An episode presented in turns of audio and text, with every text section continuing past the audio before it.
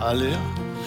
Tack då Jesus, tack Herre för att vi får låta att vara med i en sån härlig kyrka och ha ett sånt fantastiskt fällesskap som vi har här. Tack Jesus att du välsignar oss på så utalliga många olika måter. Tack att du är här idag och vill välsigna oss. Tack för det vi allerede har mottatt. Känt din närhet, vi har fått lov att verkligen märka att du är här. Och att du möter oss, att du är för oss. Jag tackar för Jesus. Tackar för att du ska vara med vidare och tack för det du har lagt på mitt hjärta. Jag ber för kvar en som hör budskapet att de får tak I det som är viktigt för den enkelte. Jesus. Amen. Tusen tack. Jag älskar musik så jag kunde ha haft liksom ja. You know, men det ska få lov till att sitta och och sånt. Idag har jag en sån kämpepositiv överskrift på präkan med. Jag kan väl inte. Jag har med lite småskrifter eller så vi ska se lite på det vad världen har rotat ihop utifrån det. Jag startar med en väldigt känd liknelse. Vi finner den I Lukas 15. Fra vers 11, og så har jeg bare kortet inn litt grann på teksten her. En mann hadde 2 sønner. Det en av de virkelig kjente lignelsene. Som folk kjenner ja, nesten uten å... Ja, en bitten liten touch innom søndagsskolen I barndommen, så det gjort. Det... Men det en grund för att den där är så fantastiskt känt. Den innehåller så mycket. Den är så alltså det är så många aspekter där att jag kunde ha brukt bara den texten. Jag ska bruka mer som jag ju ofta gör. Det var alltså 2 söner och de var olika. Den ene var pliktuppfyllande och trofast och den andra var lite annorlunda. Han likte fest og tjo og hei og fått rullene og ville ha pengene sine som han skulle få når faren egentlig døde. Han forsket på arva og ut I verden og herja på. De fleste av oss kjenner det, men hvis du ikke kjenner historien så gikk det jo gærent da. Så lenge han hadde masse penger så gikk det jo ganske greit, men etter hvert så gikk det jo gærent. Og I sin ytterste fattigdom, skikkelig nedverdiget, så begynner han å tenke på at jeg hadde jo egentlig veldig bra hjemme. Der levde jeg faktisk I overflod. Og så tok jeg ut det jeg hadde, og så stakk jeg. Nå har jeg jo ingen rettigheter lenger. Jeg har jo sagt ifra meg det. Jeg ingenting. Jeg ikke verdt noen ting. Men så begynte jeg å tenke på at far, pappa, han jo god. Han bryr seg jo. Tenk på dem som jobber for han. De har det jo mye bedre enn meg. Han arbeidsgiveren min. Han ikke mye verdt. Jeg får lov til å bo sammen med grisene og får lov til å ete av maten til grisene. Det var liksom, wow, for en arbeidskontrakt. Hæ? Det var liksom, altså, nei. De som jobber, og pappa, de har faktisk det å bo, de får mat. Og de blir behandlet ordentlig. Kanskje har jeg mulighet om jeg ber pent angre det dumme jeg har gjort for det var dumt så kan jeg kanskje få lov til å være en sånn tjener åt en pappa og så gikk han I vei da og begynte å nærme seg hjemme så var det en som hadde et hjerte der hjemme det jo sånt jeg begynner å grine selv det var så sterkt En pappa som älskar sin son som har rotat sig bort. Han bara kikka etter. Hver dag så var han oppe på huset, antagelig på et hus som hadde flatt tak I det samfunnet der, og så var han ute og kikka. Kanskje I dag han kommer hjem igjen. Og så han at han kom. Der kommer han. Så sprenger han imot den, tar imot den, han begynner... Sønnen han begynner med dette talen sin at jeg jo ikke noen ting verdt også. Og så sier faren, kom.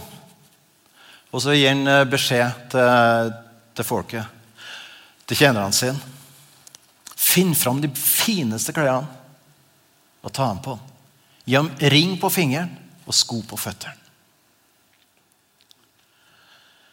Og med det så sier han at han min sønn. Han ingen andre. Han ikke noe B-status. Han min sønn. Klær status. Det det i dag også faktisk, selv om vi ikke har så voldsomt med det, men det noe sånn merkekleier og greier, og influensere og jetsettere, de går ikke I dressmannkleier, kan du si. Jeg gjør det. men de skal ha liksom de riktige merkene, helst fra Milano. Milano fint, jeg glad I Italia, skjønner du. Men det liksom det, klær gjør folk, sier man. Og I det her samfunnet så var det virkelig sånn. Når du har den typen klær, da visste du at det her var il maestro. Dette var sjefen. Han fikk en ring på fingeren. Og ring forholder vi oss til som enten en sånn ekteskapspakt, eller så det pyntegreier. Noe fint å ha og sånn. Men den ringen vi snakker om her, den har autoritet. Den ringen var en såkalt signetring med et litt sånn merke, våpenskjoldet om du vil, for denne gården. Så han kunne gå ut, og så kunne han stemple, og så handlet han på vegne av sin far. Og den rikdom, den autoritet og den makt pappa har. Så ring på fingeren, det sa noen ting. Og så sko på føtterne, så slapp å gå der barføtt. Og faktisk til og med det viser på status, fordi at de fattigste hadde ikke sko. I beste fall sandaler, men ikke sko. For det var dyrt og vanskelig. Så der var vi. Han ble gjenopprettet. Og vi ser jo på denne historien som frelsen. Når vi kommer til Jesus, så blir vi gjenopprettet innenfor Gud. Og vi blir satt inn I posisjon sammen med han.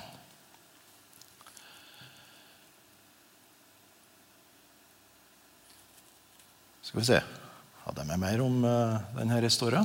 Jeg hadde det, vet du. Jeg har en bror da. Som jeg nevnte innledningsvis, og han var ikke helt fornøyd, han. Søsken, altså. Det ikke alltid at jeg elsker broren min og søsteren min, men da vi var unge så var det litt... Ja, ok, det sånn som det bruker å være. Men vi kjempe kjernevenner nå. Jeg forstår han broren litt, altså. Sånn. Her har han vært trofast, han har jobbet på, han har gjort alt han skulle, og så kommer han der rabadagassen som har sløset vekk penger, og sikkert sett tilbake faren økonomisk, for han skulle få ut masse penger da han fikk arvedelen sin. Altså, hallo, og så kommer han tilbake. Og hva skjer? Han får alt, han blir satt tilbake. Ikke bare det, men det blir det partiet ordnet for han. Altså, hallo, jeg da. Jeg har aldri gjort noe for meg. Jeg trofast. Da har faren sagt, ja, men, hallo. Og det her jo Gud som sier til oss, altså. Hallo. Du er jo min. Alt mitt jo ditt. Det har du jo alltid vært. Så du kan jo juble og feste og ha celebration når du vil. Alt mitt ditt. Og selvfølgelig dere som har hørt en 3-4 preker opp gjennom tida, de skjønner jo det at jeg på vei inn imot noen ting her. Om meg og deg og vårt liv med Jesus. Vi har også blitt født på ny. Vi frelst. Enten vi den hjemmeværende sønn, altså en som har oppført seg litt skikkelig og vært ordentlig, eller om vi har kommet inn utenfra, så vi I samme posisjon når vi har tatt imot Jesus. Han gjør ikke forskjell. Sånn som de her to sønnene, den ene var perfekt, den andre var absolutt ikke perfekt. Men når de kom inn til far, så var farshjertet det samme. Han elsket dem. Han gjeninsatte han som har vært ute, og han gjorde han som var hjemme klar over at ja, men du der. Du har det her. Det ditt. Alt mitt ditt. Og det det jeg har lyst til å ta opp I dag, at alt mitt ditt. Og da snakker jeg ikke om mitt da. Men det Jesus har gjort for oss, det Gud har lagt til rette for oss. Og at det ikke forskjell på deg, og meg, og Kenneth, eller noen andre, vi der alle sammen. Sønn ville være kjempefornøyd om han fikk lov til å komme og bli en tjener for faren. Og med god grunn. Han ville ha fått mat, klær, huslig. Han ville ha hatt det bra. Jeg kjempefornøyd med å være frelst, satt fri fra den dommen jeg en gang skulle møte. Jeg skal få et evig liv, sånn som Gud. Det det løftet jeg har fått I forbindelse med frelsen. Om ingenting annet hadde skjedd gjennom livet mitt, om jeg ikke opplevde noen ting annet, så har jeg vært fornøyd. Jeg har vært glad og takknemlig. Og det jeg.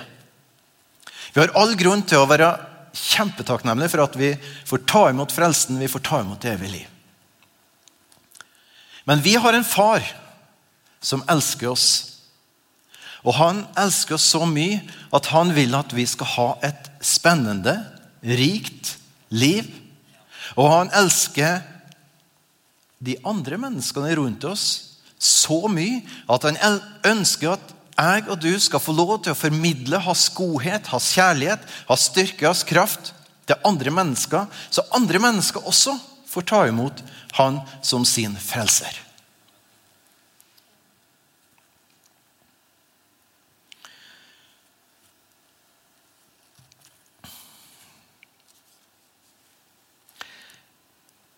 Jeg skal hoppe litt I, det blir litt, ja. Anyway, vi går dit. Jesu liv jo et eksempel for oss. Han viser hvordan det å gå med Gud. Han viser hvordan vi kan leve vårt liv. Han gjør det her veldig klart. Jeg elsker, og jeg har hørt jeg referert til det før. Jeg kommer til å referere til det igjen, og flere ganger sikkert oss til og med I denne preken. Johannes evangelium. 14, 13 kapitlet, 15, 16 strøkene der. 4 kapittel sånn cirka, som den samtalen Jesus hadde med disiplene før han ble korsfestet. Der han oppsummerer sitt liv, og oppsummerer sin gjerning, og oppsummerer hva det betyr for oss som følger han. Og det sterk kost. Veldig sterk kost. Det skikkelig næringsrikt. Der står det om at vi I han, og han I oss. At vi skal være frimodige, vi kan utrette ting, og vi kan gjøre de gjerninger han gjorde. Han har altså mer for oss enn bare det å få komme hjem og bli satt fri.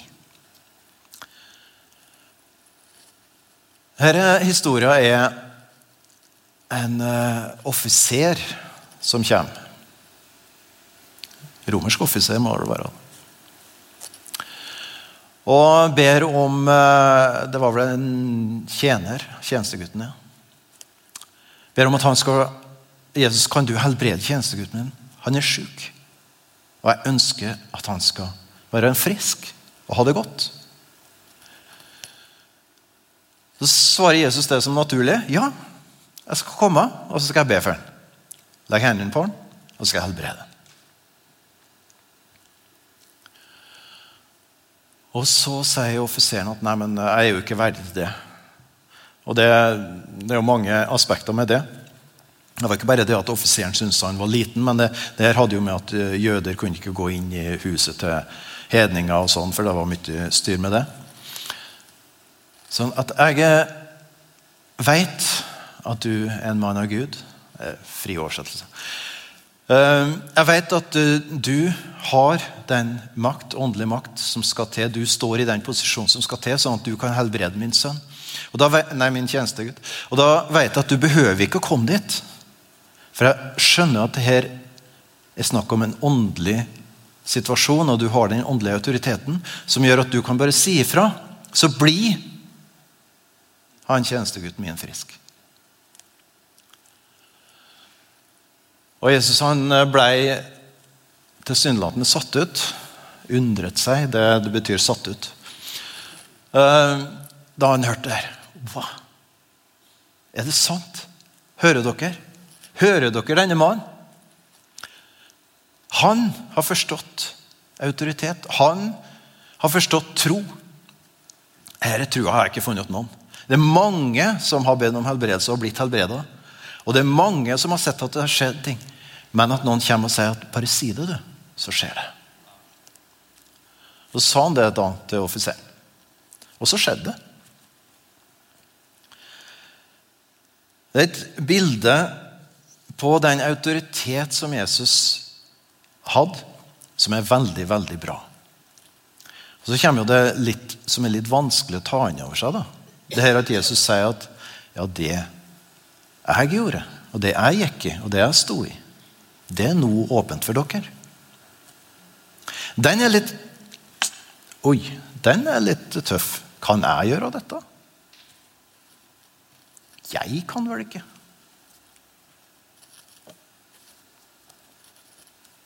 Eller? Kan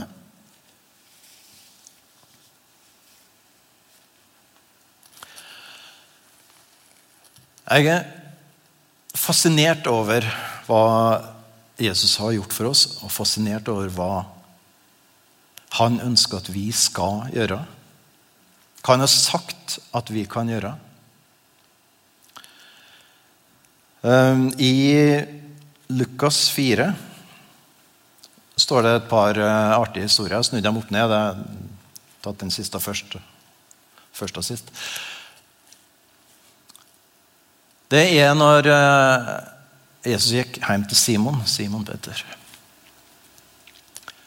Og Simon hadde godt forhold til svigermor, så han ber Jesus om å helbrede.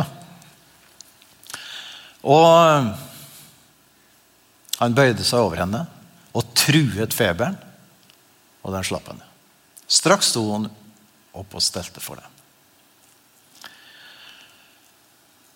det. Det en sånn, det fascinerende.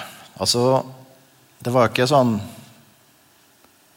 som vi har lett for å tenke når vi ber.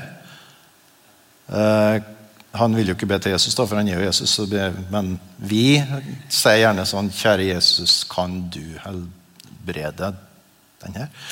Men her står det at han truer feberen. Det litt merkelig.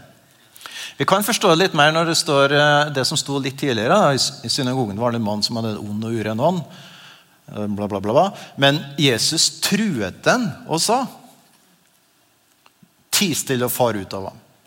Lite lättare att förstå när det är liksom den onde ånden rev man över henne och for ut av utan skada. Det är lite lättare att förstå när det är snack om liksom åndskrefter. Nu är ju det något som man inte tror på med mindre man ser på TV-Norge. Åndsmakter. Da tror man på det, men ikke hvis vi snakker om det. Det litt merkelig der. Men ok, jeg tror at det finnes en åndelig verden. Definitivt. Men så det litt rart det her da, for at der har vi forståelse av å liksom kaste ut dæmoner og sånn. Enten vi tror på det eller ikke, så skjønner vi konseptet I alle fall. Jeg tror på det forresten. Men så står det jo det faktisk om feberen. Det litt merkelig. Litt merkelig. Og ja, som en del av dere har hørt, så drev jeg en gang og la som alle som be og sånne ord. Jeg har sagt det mange ganger, jeg kommer til å si det igjen, helt sikkert. Jeg prøvde å finne, da hadde jeg ikke data, men jeg hadde denne bibelordboka. Alltså där stod det en som har gjort en kämpejobb och gått igenom Bibeln. Och där står B, det står där och där och där och där och där. Och så står det bön, det står där och där och där och där och där. Och så allt sånt så gick han hela Nya testamentet med den fina gresk-norska översättelse studiebibeln. Och så fann jag ju massor spännande. Och bland annat så var det det nästmesta av de 14 olika orden som är jag menar fan 14 som är översatt med att be och bön. Det som är brukt nummer 2 det är ett ord som samsvarar med det här truet. Och det bruk alltså det har en breier som alla grekiska ord har mycket breier beskrivelse men det samsvarar med det här versen. Och då ser jag på det autoritet alltså det som officeren förstod att du kan bara säga till den sjukdomen på samma måte alltså som vi tänker sker för oss liksom en demon som du kan säga att den ska försvinna så kan du också säga det till sjukdomen. Lite märkligt vi är upplärda det vi det är väldigt vanskligt att tänka sån. Jag har sagt det här många gånger ändå så är det väldigt vanskligt att tänka sån. Jag syns det är väldigt märkligt. Men sånt står det faktiskt om och om igen. Då. Och exemplen är helt tydliga sån som det här att det var sån Jesus gjorde. Så vi är alltså satt i en position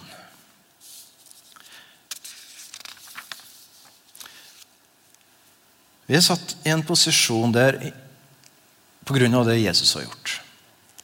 Jesus han som det står i Galaterne 3:13 där. Jag har med vers 10 också. Lite tillbaka igen till sønn, to sønner, situasjonen, jeg og du, frelsen. Men de som holder seg til lovgjerninger under forbannelse. For det står skrevet, forbannet hver den som ikke holder fast ved alt som står i lovboken og gjør det den sier. Alt. Kenneth var vel innom det her siste praka. Alt. Altså, det mye. Jeg bare sier det, det mye.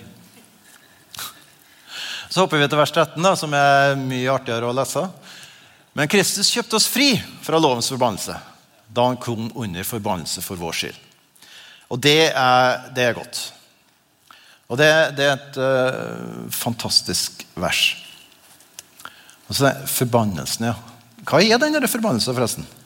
Någon som vet det? Har du tänkt på det? Ja, det måste ju vara något dåligt då, i alla fall. Det har ju med att vara bort ifrån Gud i alla fall.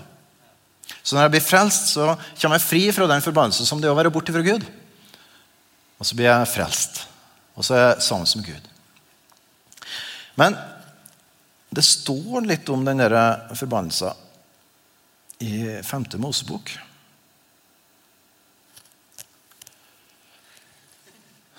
15, de första 14 verserna är mycket hyggligare att läsa, för det är välsignelser som blir gitt till Israels folk hvis de fulgte Guds bud och regler. Och så står det att men hvis du ikke adlyder Herren din Guds röst, ikke håller alla hans bud och föreskrifter som jag ger dig idag och ikke gör efter dem, då skall alla dessa förbannelserna komma över dig och nå dig. Och så har jag skrevet censurerat för det som står vidare där, det ägnar sig inte som sån offentlig läsning. Men jag tog en utskrift då, likevel för att ha med mig hvis någon vill se. Små skrift, en side. 2 sider, 3 sider og enda halv side. Elendighet. Bare trist. Det er skikkelig deprimerende.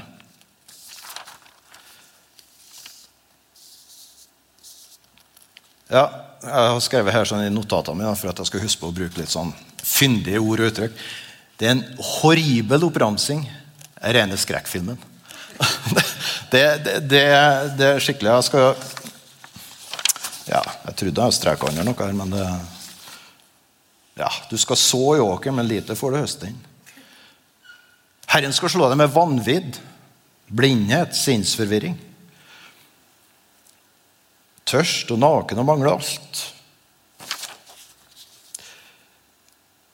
Og det står om masse plager I Egyptens gamle sykdom og elende. Småfe ditt skal fiende få. Ingen som hjelper deg. Altså, det står oppramset så mye elendighet der, at det meste dekket. Og for sikkerhets skyld så står det. Også alle de sykdommer og plager som ikke nevnt I den lovboken. Så hvis du leser om alt det her, og sier at ja, men det står ikke her hva jeg plaget av.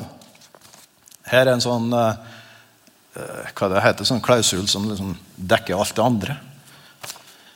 Altså, all elendighet en del av den forbannelsen som vi kjøpt fri fra.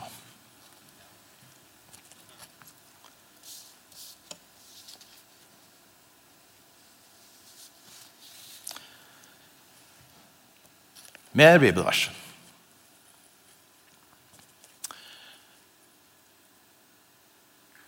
Derfor du ikke lenger en slave, men en sønn.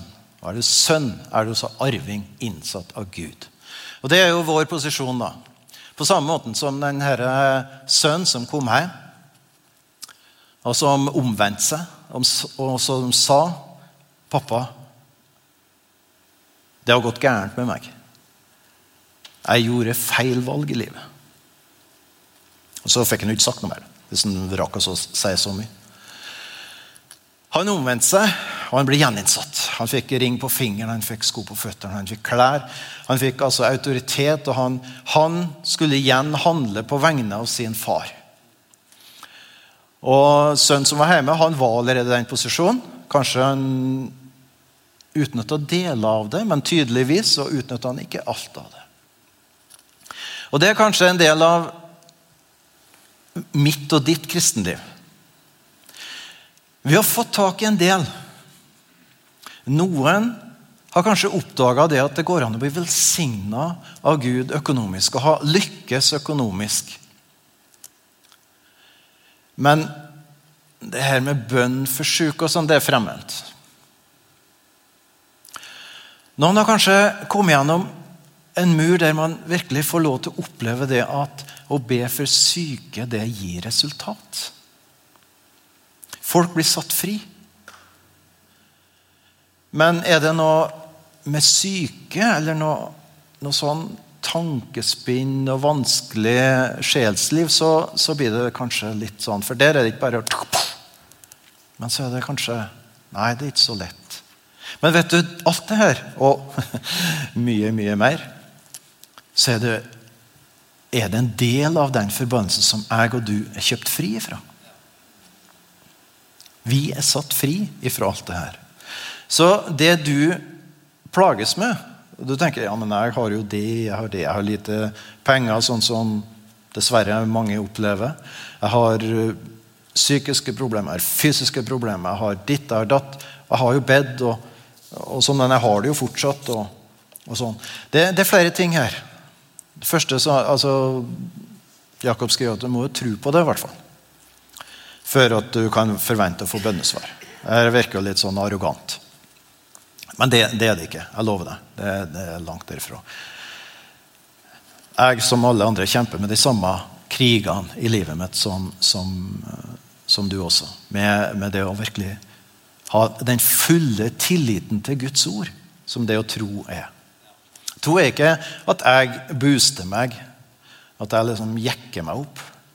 Men tro får jeg når jeg fyller meg med Guds ord, fyller meg med sannheten utifra det han har sagt, da får jeg tro. Og derfor det jeg sier det her nå, ikke for å briljere med at jeg har skjønt det her, ikke for å liksom, legge en byrde på det at nå skal du og greie det her, men jeg har lyst til å så et frø av tro, om at jeg kan I stedet for at jeg kan vel ikke jo, jeg og du, vi kan ikke fordi at jeg og du fantastiske ikke fordi at vi så gode men for at vi har en far som god Og han ønsker at jeg og du skal ta del av den godheten. Han gav sønnen sin ring på fingeren, klær, autoritet, livet tilbake, fordi at han elsker sønnen. Ikke for at sønnen hadde rett til det. Han hadde ingen rett til det. Han hadde ikke rett til å kalle sin sønn. Han har frasagt seg den retten. Men Gud, som representert gjennom denne faren, han elsker oss så mye, at når vi har sagt, Jesus, takk at du døde for meg. Jeg vil ha ditt liv. Jeg vil ta imot frelsen fra deg. Da sier han at ja, du får det. Du får frelsen. Du kommer inn, du får hus og varme og klær. Men du får mer enn det. Jeg elsker deg så mye at du får det her livet som jeg har gjort klart gjennom at Jesus døde på korset og sto opp igjen.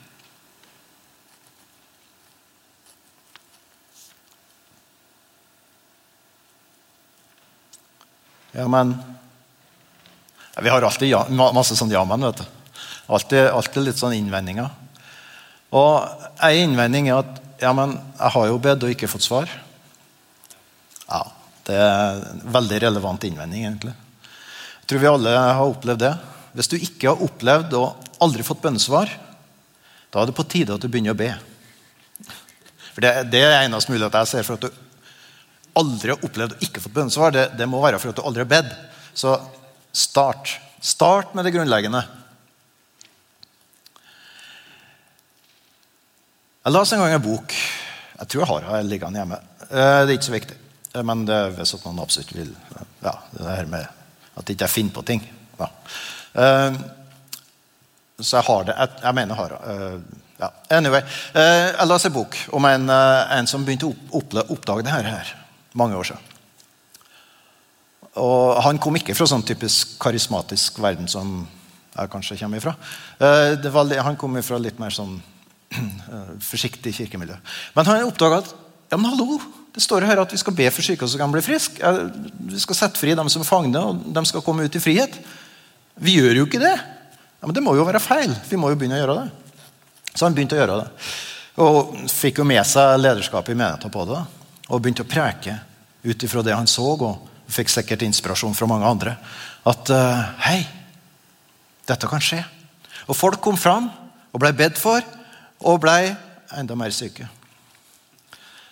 Oi, det var jo ikke sånn hun tenkte da. Og det her var jo ikke akkurat trosstyrken å si Einar. Nei, hvis jeg stoppet der så hadde det vært trist, og hvis han hadde stoppet der så hadde det bare vært trist. Men jeg tenkte, men det står jo. Altså, Guds ord sannhet, uansett hva jeg og du opplever. Kan du være så sikker på det? Ja, jeg faktisk det.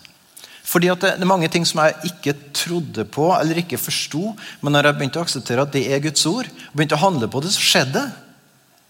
Så fordi om jeg ikke trodde det før, så var det ikke fordi at ordet var feil, men det var fordi at jeg ikke handlet på det. Anyway, han var overbevist. Han hadde kommet til tro på at Guds ord sant også på disse områdene, og han fortsatte. Og det gikk skikkelig dårlig. Det begynte å komme færre folk på møtene, for det skjønner jeg godt egentlig. Hvis at kom frem til forbønn, ja, og så blir det enda dårligere. Ikke veldig forlokkende. Ikke noe særlig draplaster. Men så en dag så skjedde noen ting.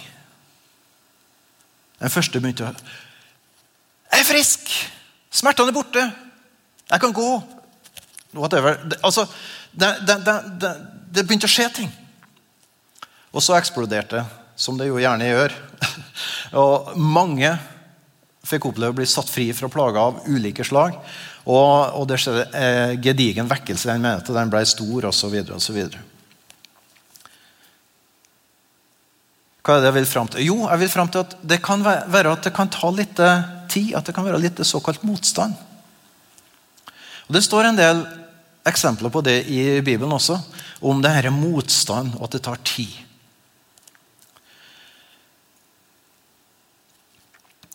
Den eldste siste sån tydliga fine som jag har den det är Daniel.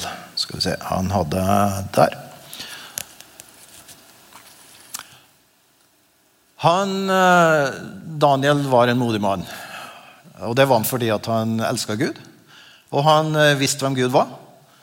Och har förstått att det går han stor på Gud. Och mycket spännande att läsa om Daniel. Det är inte stora boken, ta och läs den hvis du är lite osäker på vad Daniel upplevde. Det stod då att blev ett ord i Perserikes tredje regeringsår blev ett ord uppenbart för Daniel. Ordet var sant och det handlade om en hard strid. Han märkade sig ordet förstod synet. Så står det att på den tiden så hade jag Daniel varit i sorg och i sorg här det är då inte det att man gått och bara varit leise. Men det, altså, han har varit inför Gud.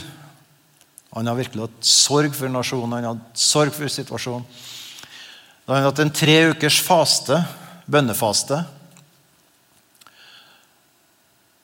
Och så skrev jag 24 dagen. Ja, 24 dagen i första månaden, ja, stod jag vid bredden av Storhaven, det vill säga Tigris. Och då gick vi över till nästa avsnitt. Och då hoppar vi lite och då står det en ängel där och så säger han: "Vær ikke redd, Daniel. Från första dagen du viet ditt hjärta till att vinna insikt och till att ydmyka dig för din Gud är ordene dine blitt hört. Och på grund av ordene dine har jag kommit." Men det står inte, men du skönnar poängen. Fyrsten över Perserike gjorde motstånd mot mig i 21 dagar. Då kom Mikael, en av de främste fyrstene, och hjälp mig där jag var hållt tillbaka hos perserkongarna. Det här är en åndlig perserkongen, inte de fysiska. Och nu har jag kommit för att få dig att förstå vad som ska hända folket ditt de sista dagar, för detta är enda ett syn som handlar om de dagarna. Och allt det är väldigt spännande. Läs det, det ska jag inte gå in på. Poängen mitt här, det var det här i 21 dagar. En uke innehåller 7 dagar. 3 uker innehåller 21 dagar. Så det vi ser här, som det här är ett kämpefantastiskt gott exempel på, det är att när Daniel börjar be, när Einar börjar be, när Kenneth börjar be, och så förstår, så sker det något. Det skedde första dagen, så var svaret gitt. Svaret var på väg. Men så sker det ting. Det är motstånd. Det är en åndlig kamp. Jag ska inte förklara alla detaljerna. Någon kanske kan det. Jag kan det inte. Men jag vet att det är så. Han fortsatte att be. Så fick han svar. Och det står det att efter 21 dagar så skedde någonting. Kaboom!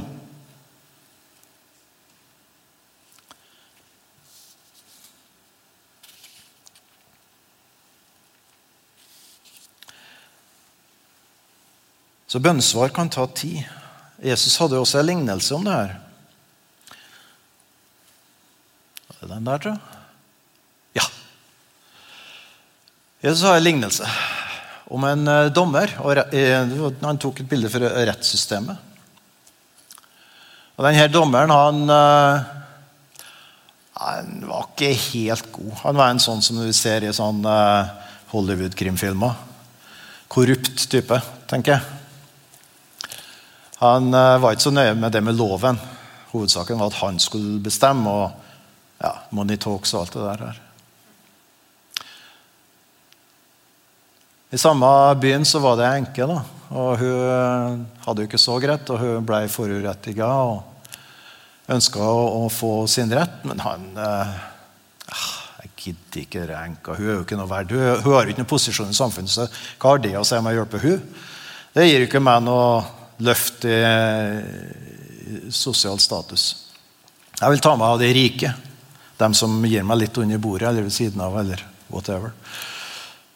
Men hun stod på, og så sier han at, ok, jeg får hjelpe da. Hun maser jo høl i hodet på meg. Ska bli fria som är ju bara rätt att köra igen med sakerna.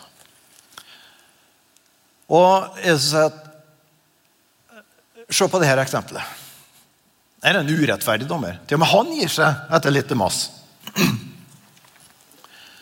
Hur mycket mer gör inte Gud? Han som är rättfärdig, han som älskar oss. Hur mycket mer ska inte han höra när vi ber?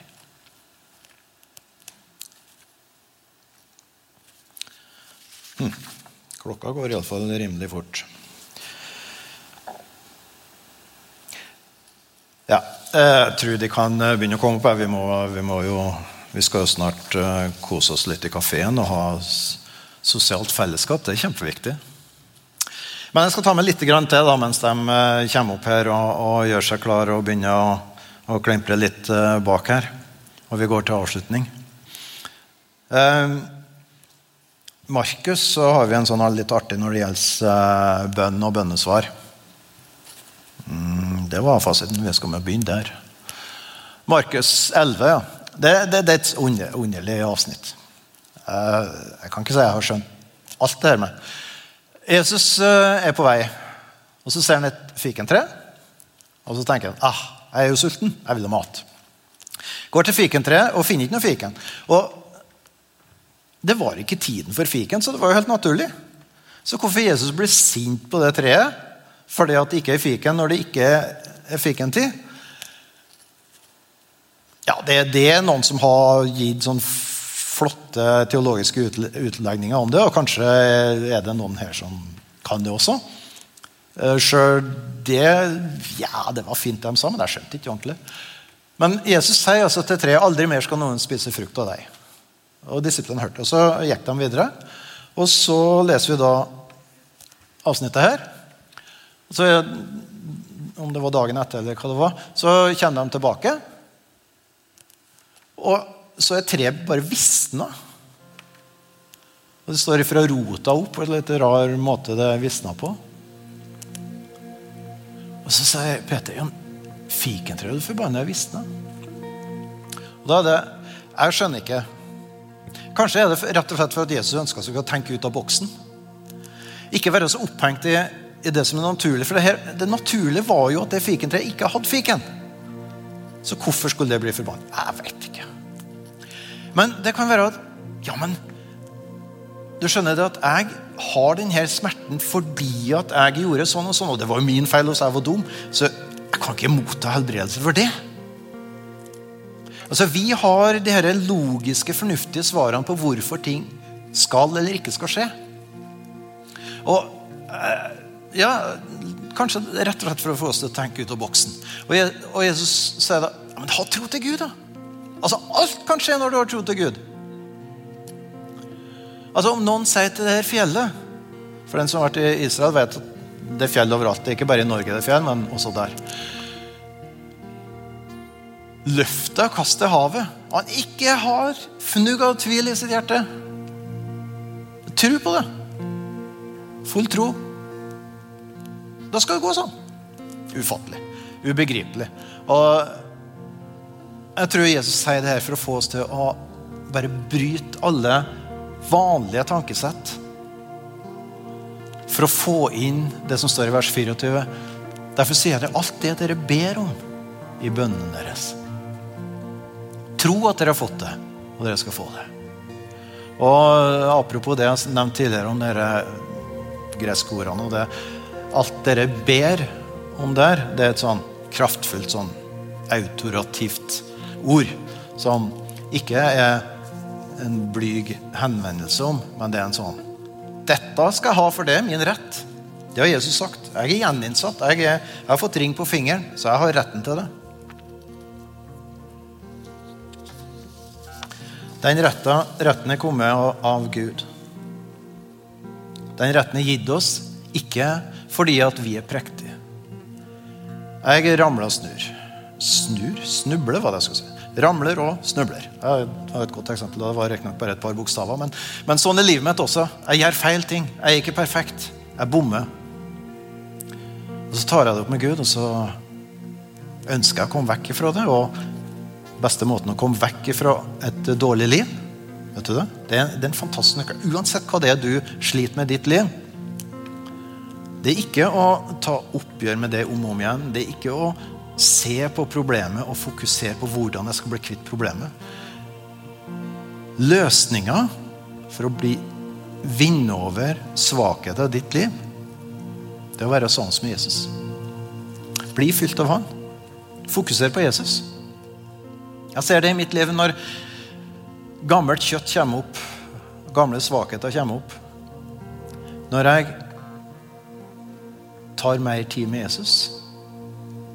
Lovsynger inte bara sånn som den fantastiska gängen här på gudstjänsten, men också hemma. Satt på att finna lovsång på Spotify eller en CD för den som fortsatt har sånt. Är sån som han, så försvinner det fejder bara bort det här problemet. På samma måten så växer troa. Inte för det att jag jäcker mig upp. Jag ska tro. Åh, jag är så tuff. Men jag är sån som Jesus. Jag läser ord. Jag fokuserar på han. Och då växer min tro. Då växer min tillit. Tro är alltså inte något vi ska kämpa oss till, något som en sån krone på hodet, hedersbetegnelse. Tro är att känna Jesus. Tro är att förstå vad han har gjort för oss.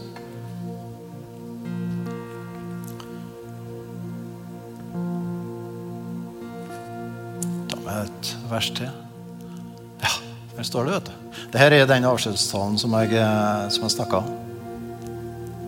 Den som tror på mig ska så göra de gärningar jag gör. Ja, enda större gärningar. Den är vanskelig att svara enda större gärningar. Men jag fokuserar inte så mycket på det. Jag nöjer mig med att börja i det små och göra de gärningar han gjorde. Inte akkurat smått, nej. Men det Jesus säger. Nu har jag visst vad det vill säga och kom tillbaka till pappa. Som hans son som kom tillbaka. De blir gjenoppretta och de kommer med autoritet. Och nu är det där att där som där ber mig om något i mitt namn så vill jag göra det.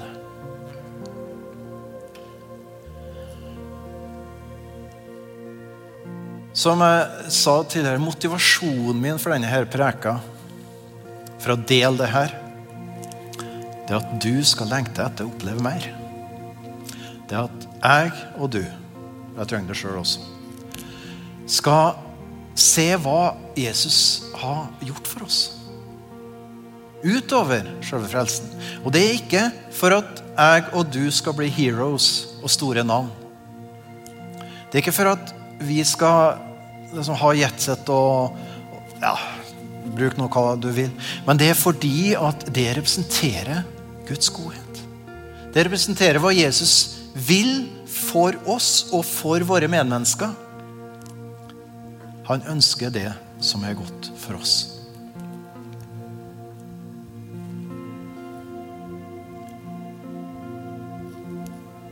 Vi kan.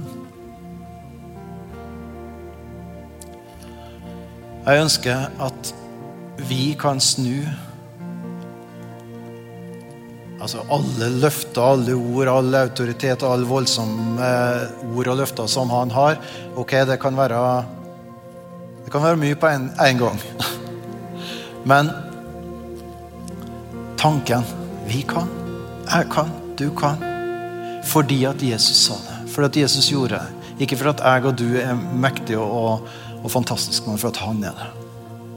Det är mitt önske.